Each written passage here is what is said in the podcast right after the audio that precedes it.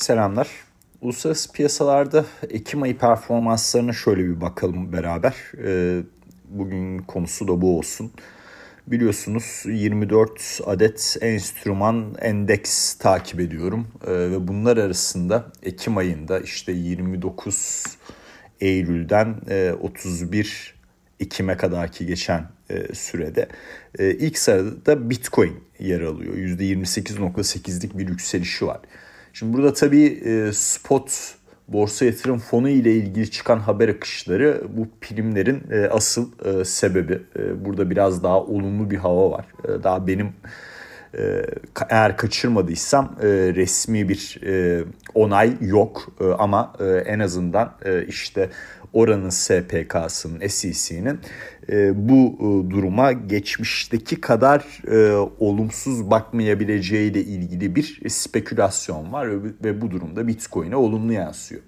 Tabii Bitcoin tarafında şu da önemli. Yani e, biz eğer faiz artışları döngüsünde sondaysak ve ben Avrupa Merkez Bankası e, ve e, FED tarafında yanılmazsam biz e, Temmuz ayında FED tarafından son artışı, e, Eylül ayında da e, Avrupa Merkez Bankası tarafından son artışı almış olacağız. Tarihsel ortalamalara bakıldığı zaman yani FED tarafında bir 9 ay olması lazım. Yeni bir indirim süreci aslında piyasanın düşündüğü gibi 2024'ün ikinci yarısı değil belki de ikinci çeyreği içinde gelme durumu söz konusu olabilir. Ee, şimdi bu durumda tabii e, nominal getiriler reel getirileri e, düşürür ve bu da e, Bitcoin tarafına olumlu yansır. Dolayısıyla hani böyle bir hem bir para politikası durumu söz konusu hem de bir spot borsa yatırım fonu spekülasyonunun talebi arttırabileceği durumu söz konusu. E, ama burada şunu e, eklemek istiyorum. E, yani yeni en son okuduğum kitapta işte Yapay Zeka 2041 kitabında e, kuantum teknolojisiyle ilgili çok güzel bir bölüm vardı. Kuantum soykırımı diye geçiyor bu bölüm. Ee, orada e, bu e, şifreleme süreçleriyle ilgili, kriptolojiyle ilgili olarak e, aslında kuantum bilgisayarın bir risk faktörü olduğu belirtiliyor. Zaten bunu da konulu uzmanları net bir şekilde ortaya koyuyor. Dolayısıyla burada hani Bitcoin tarafında pozisyonlanmalarda bir hedge enstrümanı olarak kuantum bilgisayar geliştiricilerde de yani işte Google, IBM gibi isimlerde de pozisyon almak e, veya işte Microsoft'un da o tarafta çalışmaları vardı diye hatırlıyorum ama çok net e, hatırladığım ve bildiğim e, Google'la IBM.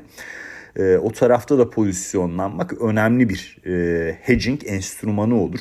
Bu sadece işte bir haftalık, iki haftalık veya iki aylık bir veya bir yıllık bir düşünce değil hani önümüzdeki 3-5 yıl arasını düşündüğümüz zaman e, bu risk önemli bir risk arkadaşlar.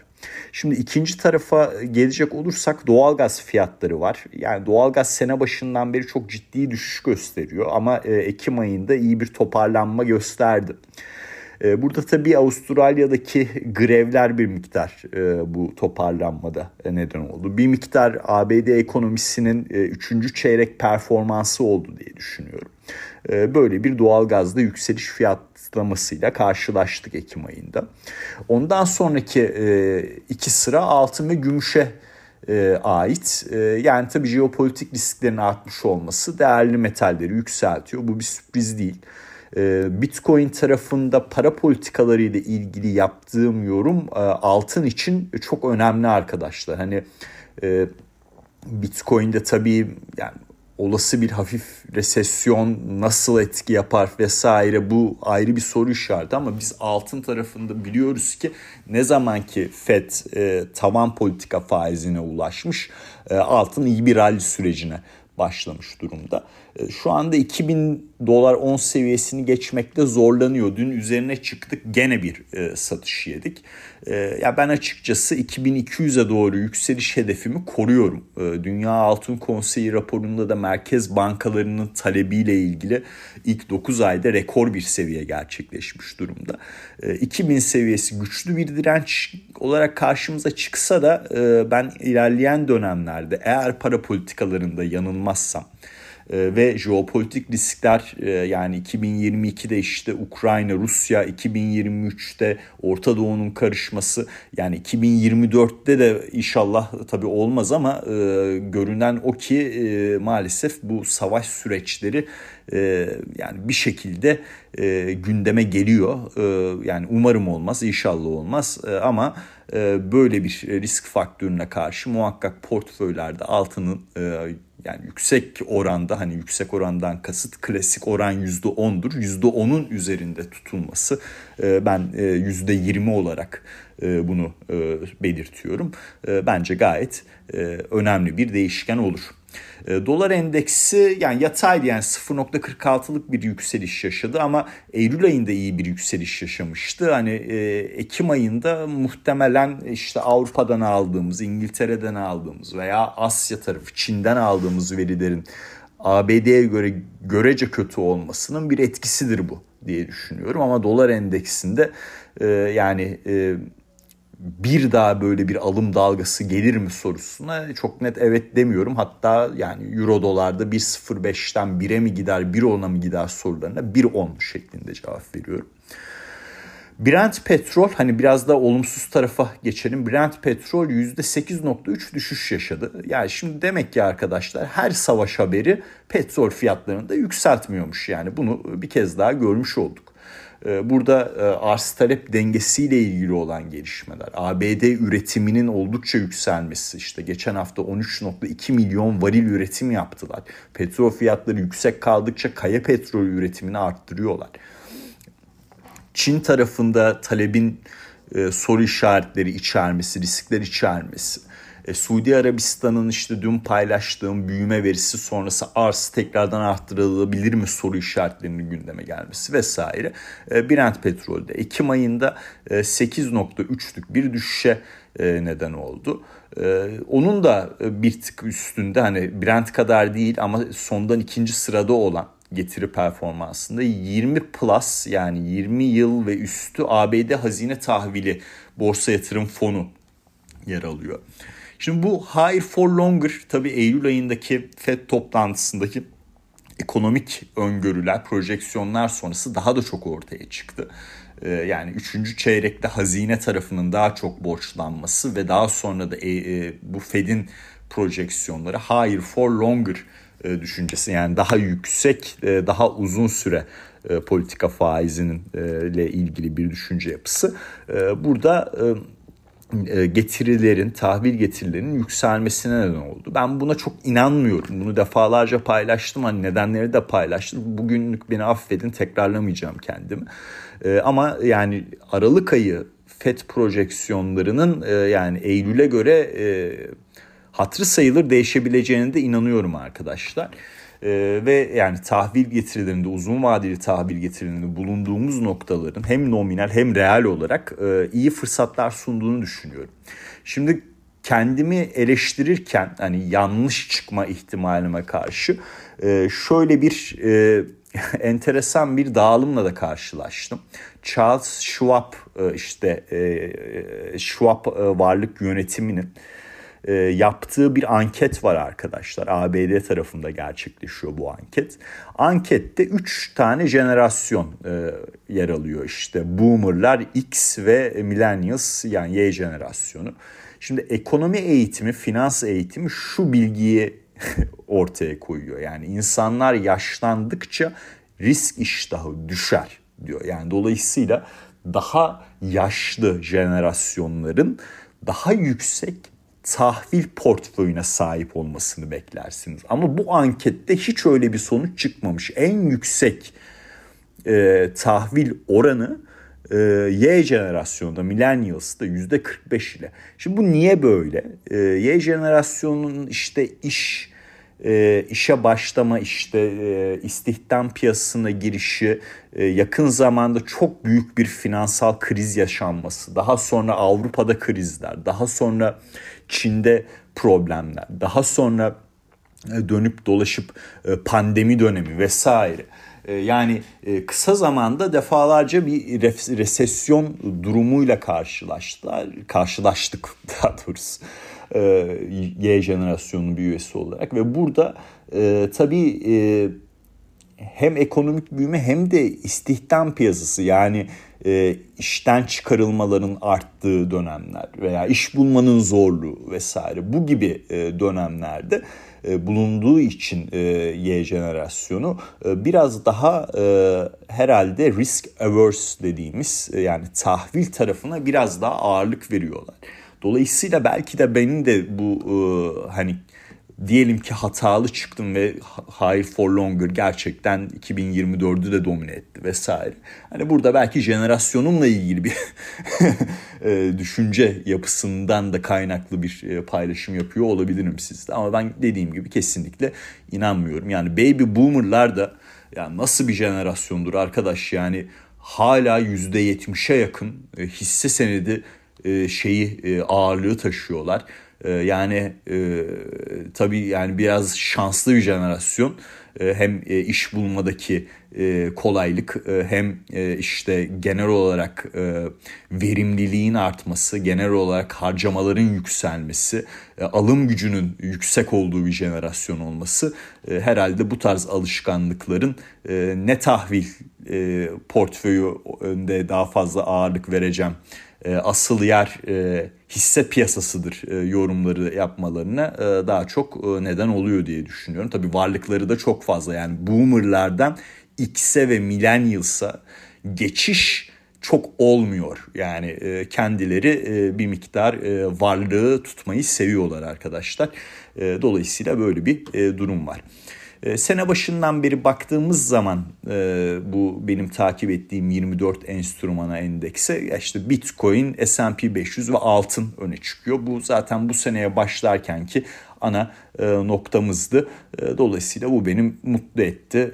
S&P 500'de %9'luk bir getiri var. Altında %8'lik bir getiri var. Bitcoin'de yüzde işte yani ikiye katlamış durumda kendini kısaca öyle söyleyeyim. E, hisseler bazında S&P 500'de e, 500'ün içinde hisseler bazında hareket nasıl dersek ilk sırada yani sigorta sektöründen önemli bir isim, bir isim Allstate karşımıza çıkıyor. Genel olarak savunma sanayi hisseleriyle karşılaşıyoruz arkadaşlar işte RTX e, ondan sonra Lockheed Martin, General Dynamics e, gibi isimler karşımıza çıkıyor. Bu da anlaşılır. Jeopolitik risklerin yükseldiği bir dönemde savunma sanayi hisselerine talebin artması. Zaten bununla ilgili 9 Ekim tarihinde de hızlı bir paylaşım yapmıştık. Ee, bunların olması gayet e, makul. E, Netflix en iyi 9. hisse. Yani burada 3. çeyrek bilançosu sonrası bu e, yani eğer izlediyseniz YouTube'da bunu biraz açıklamaya çalıştım. Hani streaming savaşının kazananı artık Netflix. Yani o ortaya çıktı. Hani bunun etkileri olarak da kendi rakamlarının giderek daha iyileştiğini görüyoruz. O YouTube yayınını bir daha dinleyebilirsiniz veya dinlemediyseniz dinlemenizi öneririm arkadaşlar. Yani bazen bana sorular geliyor. Mesela Nasdaq'la ilgili yorum yapar mısın? Yani e, Netflix'le ilgili paylaşım yapmışım. Tesla ile ilgili paylaşım yapmışım. E, daha sonra Microsoft'la ilgili paylaşım yapmışım. Meta ile ilgili paylaşım yapmışım. Alphabet, Google'la ilgili paylaşım yapmışım. Yani Apple'ı da aldıktan sonra zaten Nasdaq yüzün büyük bir kısmını e, paylaşmış olacağım. Yani aslında birebir Nasdaq yüz demesem de Nasdaq yüzün önemli ağırlığını tek tek oluşturan hisseleri 3. çeyrek bilançolarını paylaştım arkadaşlar. E, o oradaki paylaşımları dinlediğinizde genel olarak görünümde ortaya çıkar zaten. Şimdi biraz da temalar tarafına bakalım. Yani 2023 yılında ilk 3 getiri sunan tema yarı iletkenler, e, mega sermaye teknoloji şirketler ve siber güvenlik hisseleri oldu arkadaşlar. E, biliyorsunuz 2022 yılı sonunda siber güvenliği oldukça öne çıkarmıştım. E, bu beni mutlu etti. O temanın 3. E, sırada yer alması iyi bir e, en azından öngörü olduğu ortaya çıkıyor. Kötü yaptığım öngörüye geçecek olursak Çin teknoloji tarafı oldu. Yani 0.6'lık sadece bir getirisi var. Ben çok daha iyi bir performans bekliyordum açıkçası. Bu pek olmadı. E, yani Ekim pardon Kasım ayında işte Biden'la e, Xi Jinping görüşecek. E, bakalım 2024'te Çin teknolojisi iyi gidecek mi? E, tabii e, biraz ağzım yandığı için e, üfleyerek e, yorum yapmayı ta, e, e, tercih ediyorum. E, yani diğer temalara baktığımızda tabii bu temalarda yapay zeka trendi önemli. Yani yapay zeka işte çip üreticilerini ilk sıraya koydu. E, çünkü bu e, çip üreticileri yapay zeka temasının altyapısını sağlıyor. Mega sermaye teknoloji şirketlerinde de olumlu ayrışma işte bu muhteşem yedili hissesi vesaire orada da yapay zeka önemliydi. Ben 2024 yılında yapay zeka temasının daha çok öne çıkacağını düşünüyorum. Sadece bir ihtimal olarak altyapı sağlayıcılardan bir miktar daha yazılım, sistem üreticileri, ürün ve hizmet sağlayıcılarına geçiş olur mu? Bu arada şey değil hani altyapı sağlayıcıları sağlam bir satış yer düşüncesi değil. E, relative base görece olarak bu bahsettiğim taraf biraz daha öne çıkar mı? E, onu şu anda kendi kafamda kurguluyorum açıkçası. 2024 ee, yılında yapay zeka, bulut sistemler ve siber güvenlik temalarının da, da rally'nin devamını bekliyorum arkadaşlar. Ee, bu sene yeşil enerji, enerji depolama yani kötüydü hatta son 2 senedir kötü. 2023'te ee, önemli bir detay nükleer enerji tarafına iyi bir yatırım talebi arttı. İşte bu savaş durumları e, yeşil enerji, yenilenebilir enerji dönüşümleri tarafında etkiliyor arkadaşlar. Ee, yani eğer FED ve e, Avrupa Merkez Bankası tarafında yanılmazsam ödeme sistemlerinde 2024 yılında da iyi bir getiri görebiliriz. Ee, ABD'de hafif bir resesyon öngörüm gerçekleşirse de oyun sektörü tarafını e, takip etmemiz e, yararlı olur diye düşünüyorum. Bugün ADP istihdam verisi açık iş pozisyonları ve FED kararı öne çıkıyor. Yalın'ın konuşmasını Powell'a göre yani ABD hazinesinin borçlanma ve borçlulukla ilgili olan konuşmasını bu toplantı özelinde FED'de Powell'ın basın toplantısına göre biraz daha önemsiyorum arkadaşlar. Çünkü orada bütçe açığı ve o uzun vadeli tahvillerin term premium nedenli yükselmesi e, tarafını e, oldukça önemsiyorum. O tarafta Yalın'ın konuşması oldukça önemli olacaktır. Uzun bir yayın oldu. E, buraya kadar dayanabildiyseniz teşekkür ederim. Herkese iyi günler dilerim.